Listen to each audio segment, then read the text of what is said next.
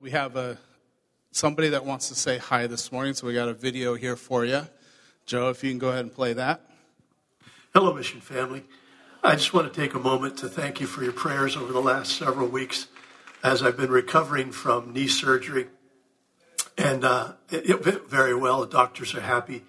And I'm in the middle of physical therapy, which uh, PT, as you know, is supposed to stand for physical therapy. But many of you understand that it really means physical torture. but I'm doing well. And uh, just so miss you guys and miss being there together. One of the things I've recognized every time I have a forced uh, absence from the church is that being away from our spiritual family and our church family is just not healthy. And so I look forward to being with you very soon uh, and anticipate that being uh, in the next couple of weeks. So God bless you. Have a great morning this morning. Just be filled with the presence of God in everything that you do. I love you very, very much. God bless you.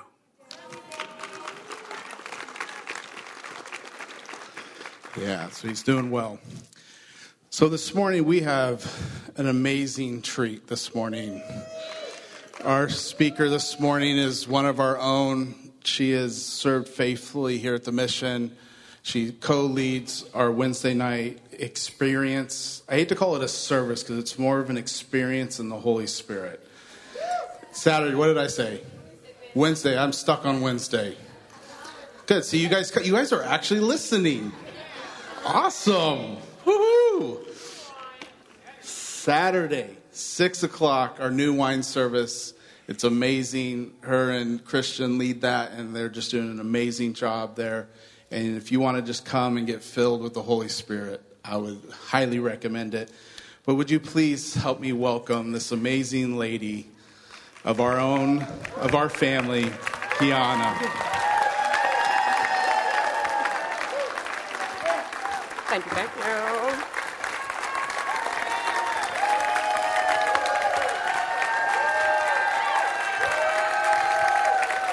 I am so excited, y'all. I'm so excited. So excited to be here. This is my home church. That means you are my family. And so I have the honor and the pleasure of talking to you about my king this morning. Is he good to you?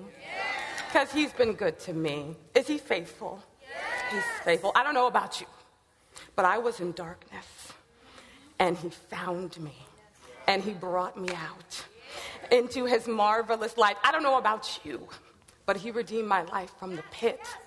And he has set me on a firm foundation, and he has crowned me with tender mercies. I don't know about you, but my God is good, and my God is faithful, and my God is here right now. When I was seeking the Lord about what to share this morning, real quick, he told me to tell this house and all of you that it's due season for what is overdue. It's due season, y'all. It's due season. There have been words spoken over this house. There have been promises made over your homes that you're still waiting to see the fulfillment of. You guys have stood faithfully. You have not given in. You have not given up. You have waited on the word of the Lord. And this is the time where it's your due season. Amen. No more delay it's yours in the name of Jesus. The scriptures that he brought me to Galatians 6 9, and do not let us grow weary of doing good, for in due season we will reap if we don't give up. 1 Peter 5 6 says, Humble yourselves under God's mighty hand, and he will lift you up in due time. This is the time, church. This is the time. There are some of you that have a business on the inside. There are some of you that have a business and the profit isn't what you thought it would be at this point. The profit margin doesn't look like what you thought it would look like. There has been delay and red tape. It's your due season. It's your due season. There are some people that are waiting for a family, that are waiting for things to happen in their family that they have not yet seen. It's your due season. Claim it in the mighty name of Jesus. You know, it's interesting. Sometimes things seem impossible because the delay has been so extensive, right? If it's been five years, sometimes we're like, whew, I don't know if it's coming, but let me tell you about my friend last night who got up and testified. Two years ago, my friend got sick and has not been able to walk since. But this very week, she stood on her two feet.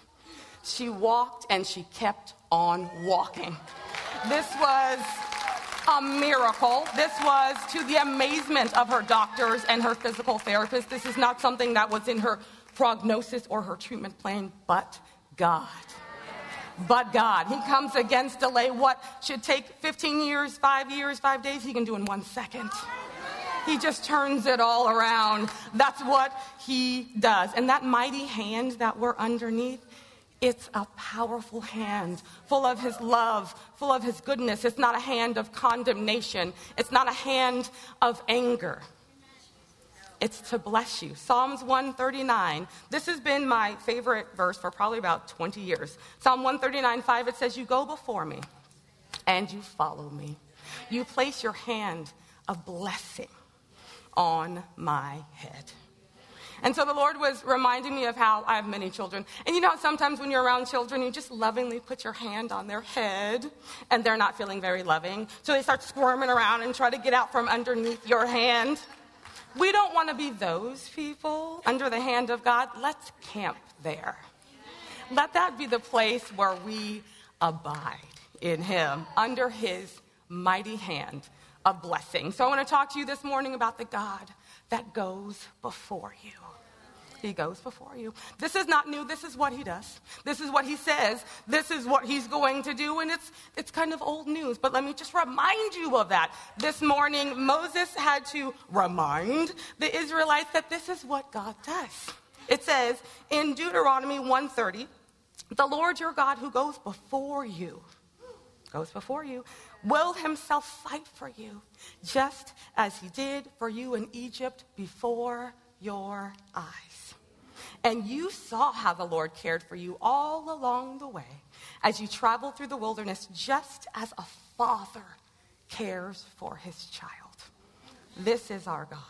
Now he has brought you to this place. Verse 32 says, But even after all he did, you refused to trust the Lord your God, who goes before you, looking for the best places to camp, guiding you with a pillar of fire by night and a pillar of cloud by day. He's always surrounded us. He has always surrounded us. He will always surround us. Later, when Moses was commissioning Joshua to lead the people into the promised land, he reminds them again in chapter 31 8, he said, It is the Lord who goes before you. He will be with you. He will not fail you or abandon you. Do not be afraid or discouraged. I'm here to remind you we don't have to be afraid or discouraged, no matter what we're walking through. I want to tell you about a time where I saw with clear evidence that the Lord had gone before me. So, my parents grew up super into sports. Track and field was their favorite. And so, when they had me and my brother and my sister, they were like, yes, we're going to get some track scholarships in this house. So they didn't have the opportunity to have scholarships to run in college based on their living situation or where they lived, but we were the next generation. So they were excited. I didn't realize this was weird, but I found out later it was because after school we were running hills. After school, we were running trails. And my parents at first would be there, and then eventually they were like, No, you guys just go on, just keep on running. So I spent my days running. Did I tell you I hate running? I hate running. I hate running. I hate it. But my parents loved it. So, my sister is almost four years older than me. She was the first one, the golden child. Let's make it happen. Sophomore year, she said, I'm not running no more. I'm done. That's it. And they were like, What? So then they start looking at me. They start looking at me. And so I'm a twin, but I'm a year ahead, so it was my turn. Next. So I'm the good child. I ran and I ran and I ran until my senior year, my competition travel coach was unexpectedly removed from the high school position. I was horrified. I have no idea why. I was 16. I have no idea why. But I decided in protest, I would not run my senior year. What I didn't realize was that when like recruiters are coming to high schools, you should probably be there. if they're going to be like scouting you out, You should probably show up. I was not showing up. And so my high school counselor called me and he was like, What are you doing? What are you doing? Where are you going to go? And I was like, All right. Um, I'm not sure. So he laid out all these brochures. And I'm looking at the pictures. And the prettiest picture, this is how I decided, the prettiest picture was California State University, Fresno. And I was like, They have roses. This is going to be amazing. And so, I don't know. That was, that was it. That was my choice. And so I realized that because I had blown it by not running my senior year, I would do the next wise thing. In my 16 year old mind, I decided to go get a, a, scholarship for track, you just go ask for one. that was my whole plan.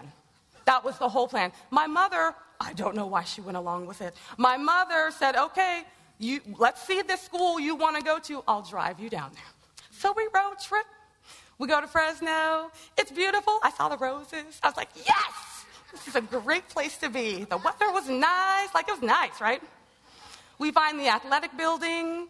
Lo and behold, there's the athletic director. And I'm like, oh, hello. So me and my mom introduce ourselves. He's like, hey, I'm not even supposed to be here today. I just got back from a trip. What sport do you play? And I was like, I run track. I just, this is my moment, right? I've arrived. And he's like, oh, well, the track coach is not supposed to be here today, but he's next door. So in an instant, I'm up on my feet and I'm heading out the door. My mother is not. I realize why in a second. So I'm, I'm, going to the door and I see the track coach sitting there, and this is what it's all about. This is what my life has been for. The dreams are here. And he's writing on his notepad, and I knock and I'm like, hello. And he's like, hey. So my mom introduces herself, and then it kind of went downhill. And then I say, Hi, my name's Keauna. Do you know me? Why did I say that? I don't know. There's no way that he would know me. I did not run the whole year. Of course, he didn't know me. And the look on my mom's face, her eyes were this big. She's horrified. She is so embarrassed. But I've already said it at this point, so I have to just keep committing. I mean, I'm 60, I'm just committed to it. And he said, do I know you? And I said, Yes. Oh, gosh, I'm still embarrassed by it. Yes, do you know me? And he slowly starts to walk away and head back to his desk. And in my mind, I'm going, What other brochures were on that table? Because I have just lost my shot at this university. And he picks up the three by five card that he was writing on when I knocked on the door, and he showed it to me, and he said, do I know you? On that three by five card was my name. Was my birthday, was the city that I lived in. And he said, I was going to try to find your contact information tomorrow morning. But you're here. Come and have a seat. I mean, so my mom and I, we go in, we sit down 25 minutes later. I leave that office with a full ride, just like that. This was nothing I had done.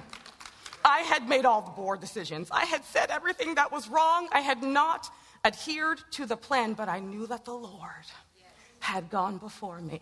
Let me tell you this morning that He will put your name in rooms that you haven't even walked in yet. He will put your name on the hearts and on the minds of people that have favor and influence and can open doors and provide opportunity. This is the Lord who goes before you. He always has, and he absolutely always will. So, one of my favorite examples of when I saw the Lord just moving in power and going before his children was in 2 Kings. This is one of my favorite scriptures. 2 Kings chapter 4. This is the story of the Shunammite woman who wanted to bless the prophet Elisha. So she tells him to come and eat a meal with her, and he eats a meal with her. And after that, she's like, Every time you come by, come and eat a meal with me. And so he does. And she's like, I want to honor him. So she asks her husband, Can we build a place for him above our home? Can we furnish it? Because whenever he comes by, he could just stay and he could just rest. And the husband's like, Absolutely, let's do that. So Elisha is there in the place that she has built for him. Their relationship started with honor. That's how it started. And he's looking around and he's so blessed by it. He's talking to his servant and he's like, What can I do for her? She has blessed me in this way. What can I do for her? And so they call her in and they're like, Can I give a good word for the king? Can I give a good word for the commander? Maybe make things a little easier for you? And she says, I live among my own people. I don't need anything. And so she goes back away and he's like, Ah, oh, I have to bless her. What can I do? For her. And so her serv- his servant says, Well, she doesn't have a son, and her husband is old. Always feel the need to say that, I don't know. But it is what it is. So, and her husband is old, and he's like, oh, because obviously they have lots of money, but without a son, there is no legacy. There's nothing left. And so they call her in, and he says to her, Woman, this time next year, you will hold a son in your arms. Second Kings 4, um, yep, Second Kings 4, 16. She says, No, my Lord, Oh, man of God, do not deceive me and get my hopes up like that. She is about to get the promise of the one thing that she wanted. Verse 17 says, But sure enough, the woman soon became pregnant, and at that time, the following year, she had a son, just like Elisha said. God is so good to keep every single promise that He makes. He makes a lot of them, but He keeps them all he keeps them all. And so she has a son in her arms, and the son grows up and he's out at the fields with his father, and all of a sudden he yells, My head, my head, and he collapses. They bring the son to his mother, and she is holding her promise in her arms. Hours later, he dies. This is how I know that God still moves and he's always there and protected her. So he gave her what she wanted. Her promises died in her arms. She goes and takes the boy and lays him on Elisha's bed. I thought that was interesting. Not on her bed, but on Elisha's bed, and tells her husband, Go give me a donkey and a servant. I need to go see the man of God. She didn't wail. She didn't scream. She didn't curse God. She just put her son on his bed and went to the source. I need to go see the man of God. Her husband goes, Why would you need to go see him? It's not the new moon, it's not the Sabbath. And her response, Everything will be all right. And she takes off. So she goes towards the man of God, and Elisha sees her coming, and she tells his servant, There's the woman from Shunem. Run and go meet her. Ask her, Is everything okay with your husband? Is everything okay with your son? And so the servant runs out and says, Woman, is everything okay? And she tells him everything is fine. Everything is not fine. everything is not fine. It's far from fine. Like, far from fine. But you know, a mom on a mission. You don't want to get in the way. You don't want to get in the way. I feel like moms have this like superhuman ability when we're on a mission. Like suddenly furniture is being moved and like all these places and things are getting assembled out of nowhere. Like, just get out of the way. Get out of the way. So she was wasting no time on that servant. Everything's all right, go out of my way. She goes straight to the man of God, lays down before him, grabs his feet, and said, Did I ask you for a son? Did I tell you not to give my hopes up? He looks at his servant. He said, Tuck up your robes into your belt, take my staff, and run. And run. Don't greet anyone on the way. If anyone greets you, don't answer. This was very rude. That would have been very rude to do. But he says, just run. And so now Elisha has given his servant the instruction for her son, but a mom on a mission. She looks at Elisha and she goes, As surely as I live, and as surely as you live, I'm not leaving unless you come with me. So I think he just realized he was not going to win that one. So he just went with her on the way. The servant gets to the son first, lays the staff on his face, comes back to them and says, He has not awakened. He is still dead. And so there comes Elisha. Here comes the man of God, the one who the Lord was using mightily to provide her promise. He walks in, he lays himself over and stretches on the boy, and the boy comes back to life. Just like that. He says, Woman, here is your son. And she grabs him and she's grateful. She's grateful. But that's not even the end of their relationship. After that, he's like, So I talked to the Lord, right?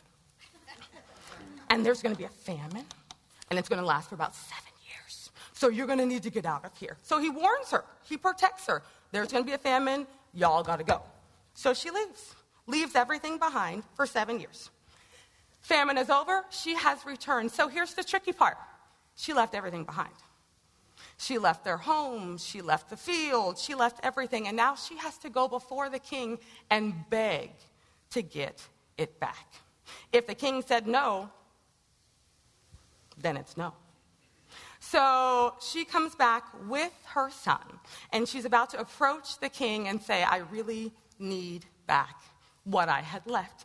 And just at that moment, the servant of Elisha is chatting it up with the king, and the king's like, Tell me some stories.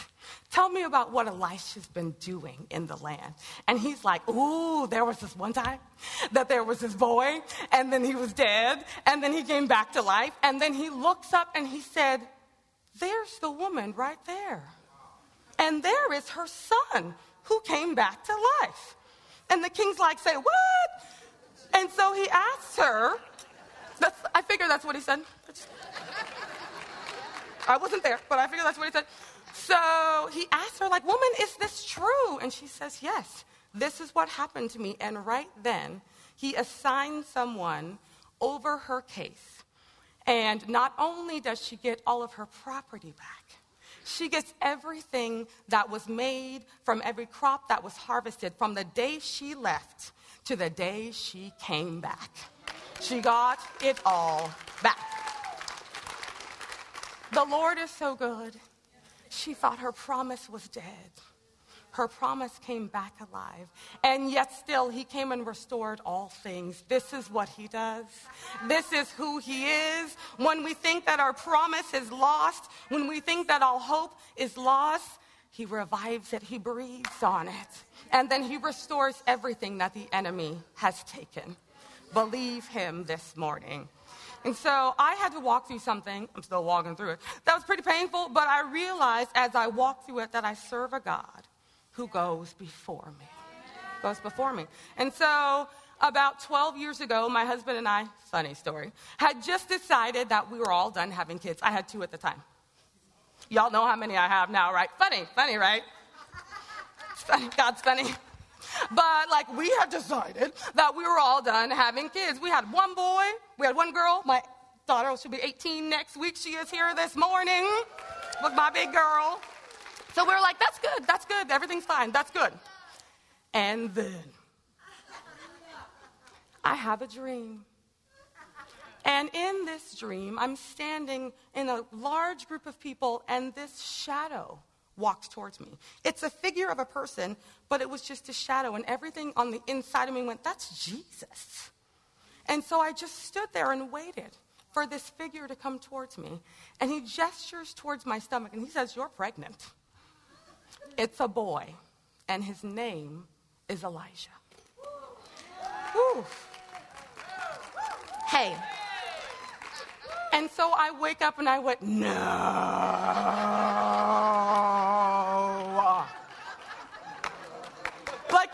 Those dreams when you're like, oh, something not right here. So I'm like, I'm gonna need some confirmation on this bad boy. So the first thing I thought to do was to look up his name, to look up the meaning of Elijah. Elijah means the Lord is my God. And I was like, oh, God, that was you. That was you. That was you. And so I'm like, man, this child is going to be amazing. He's going to be incredible. Look at this dramatic entrance that he's having into the world. So, about seven and a half months later, my water breaks. I go to the hospital. I am in labor with my sweet Elijah. And the doctors are saying, something's wrong. He's not moving into the position that he should be. And we don't know why. And so hours and hours and hours go by, and finally they say, This is an emergency. We have to take you to surgery. So they take me to surgery. They remove my son. My son is blue, unresponsive, essentially dead on the inside of me. The doctors had to bring him back to life. The cord was wrapped around his neck multiple times. He was slowly being strangled. as I was in labor with him. And so he had an extensive stay at the NICU, and then they hand you the baby. And I'm like, oh, everything's fine. They handed me the baby. Everything was not fine. We found out pretty quickly that there had been some adverse side effects from his traumatic birth. We started to notice that he was doing things that weren't typical. And so we started taking him to doctors. We started getting him tested. They were handing out all kinds of diagnoses. They were handing out all kinds of prognosis. But what they basically said was this boy is not going to talk. He's not going to talk. He was essentially mute. And I was like, how could that be when my Lord gave him to me? How could this be? And so I started walking out this journey with my son, and it was literally just heartbreak after heartbreak after heartbreak. Because we would go to the grocery store, and people that meant well would say, Oh, what's your name? And he couldn't respond. We would be at the park, and children would come up to him and ask him if he wanted to play, and he could not respond. And I would just have to stand there while my heart broke every time. Sometimes at home or wherever we were, he would just spontaneously start screaming. And we couldn't figure out why. Come to find out, he was trying to express himself, but he didn't have the words. So he would just scream and he would just cry, and it was very hard. It was hard for me, it was hard for his father, it was hard for his siblings, it was hard for everybody. And so something on the inside of me started to lose hope because I thought, how could the Lord promise me this child and then give him to me like this? He had made me promises about what he was going to do for the kingdom. How is he going to do anything for the kingdom now? How is anyone going to love him? How is anyone ever going to get to know him if he can't speak? And so I was discouraged day after day, year after year. And then my sweet Father in heaven gave me a dream. He loves to give me dreams. Pay attention to your dreams, y'all. Pay attention to your dreams. He gave me a dream, and I was at a church, and I was standing back against the wall. And my son was a young man, and he was standing at a pulpit. And I was watching him, and he said, And my mom thought I would never talk and the whole room erupted in laughter. And I woke up and I went, ah! My promise, my promise is not dead. My promise is not dead. My son just turned 12 years old. And let me tell you what his favorite thing to do is to argue with me. that is his new favorite thing to do. So I went from a son who said nothing to a son who could only say the same three or four words, and he would say them 150 times a day because that's all he could say. Out of nowhere, and I say nowhere, y'all, nowhere. I get pizza because I'm a mom, and I'm like, yes, kids, we're gonna have pizza. Put it on the table. Elijah sits down at the table. He looks at me. He goes, I don't want pizza. It's disgusting. And I was like, excuse me? And then he said, I don't want pizza. I want a hot and spicy cup of soup. Excuse me? Excuse me? I mean, the words just came from nowhere. Like they just came from nowhere. And I would never have been able to walk through this with him day by day if I did not serve a God who had gone before me and had made promises to me that I knew he would keep every single one. Let me tell you, that's not the only promise that I was standing for. I'm still contending for his complete healing in the mighty name of Jesus. I'm still contending for things in my family that I have not yet seen. And I want to encourage you this morning and tell you that if you feel like your promise has died, you serve a God who has gone before you. Some of you may be facing diagnosis and trials and mountains that you don't know how they're going to move. The Lord has already cleared the path for you. He has already cleared the giants out of that land, and victory is yours. Every promise He has made you, He will keep. That's who He is. So I want to pray for you this morning. If you could stand up with me. that the goodness of the Lord, that the presence of the Lord, that the fire of the Lord will comfort you, will surround you, will fill you, and will overflow in every area of your life. Father God, I thank you for who you are. God, I thank you that you're a God that surrounds us. Lord, I thank you that because of you, we have no reason to be discouraged or afraid.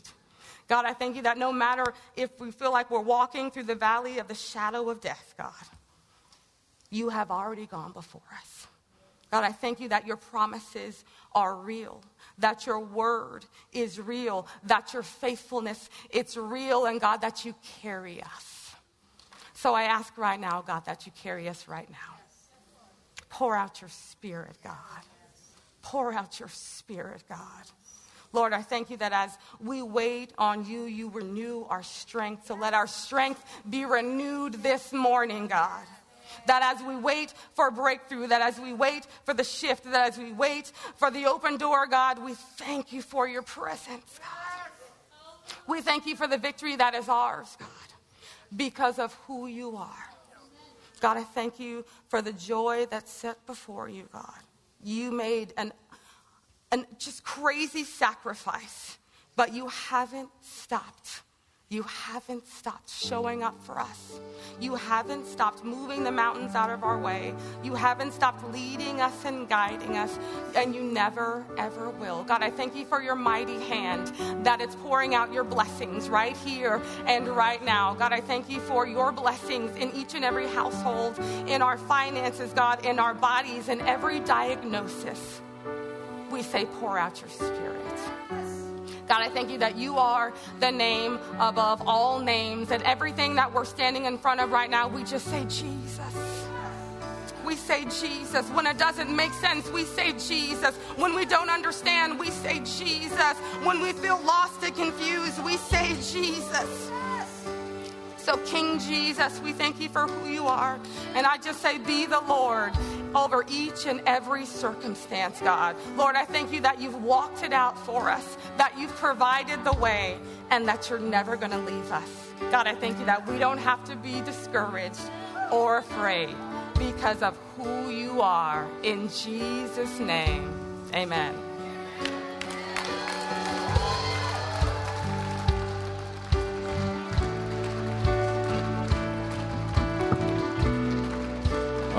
So good. He's a God that goes before you. If you're dealing with that your promise feels dead or dying, ask that you come up front. We have people that are here to pray for you and release the God that goes before you. Or if that's you this morning, and Keauna, I'm going to ask if she'll come back, she'll pray over you for that promise to come back alive. So come on right now. Yeah, come on down as we go into this worship, as we wrap up this morning. Come forward we'll have people pray over you for that promise that He's given that seems like it's dying or it's dead. But He is the God that goes before us, He is the God of miracles.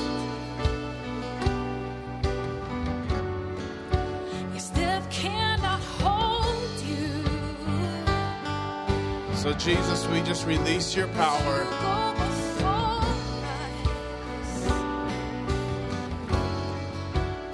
To resurrect the dead.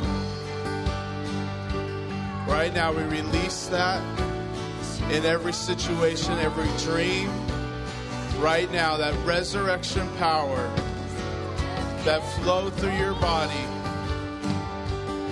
We release that right now these, right now, in Jesus' name. Jesus' name.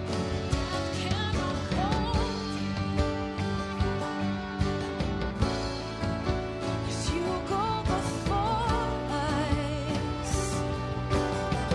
If I can have the ministry team come down and start ministering.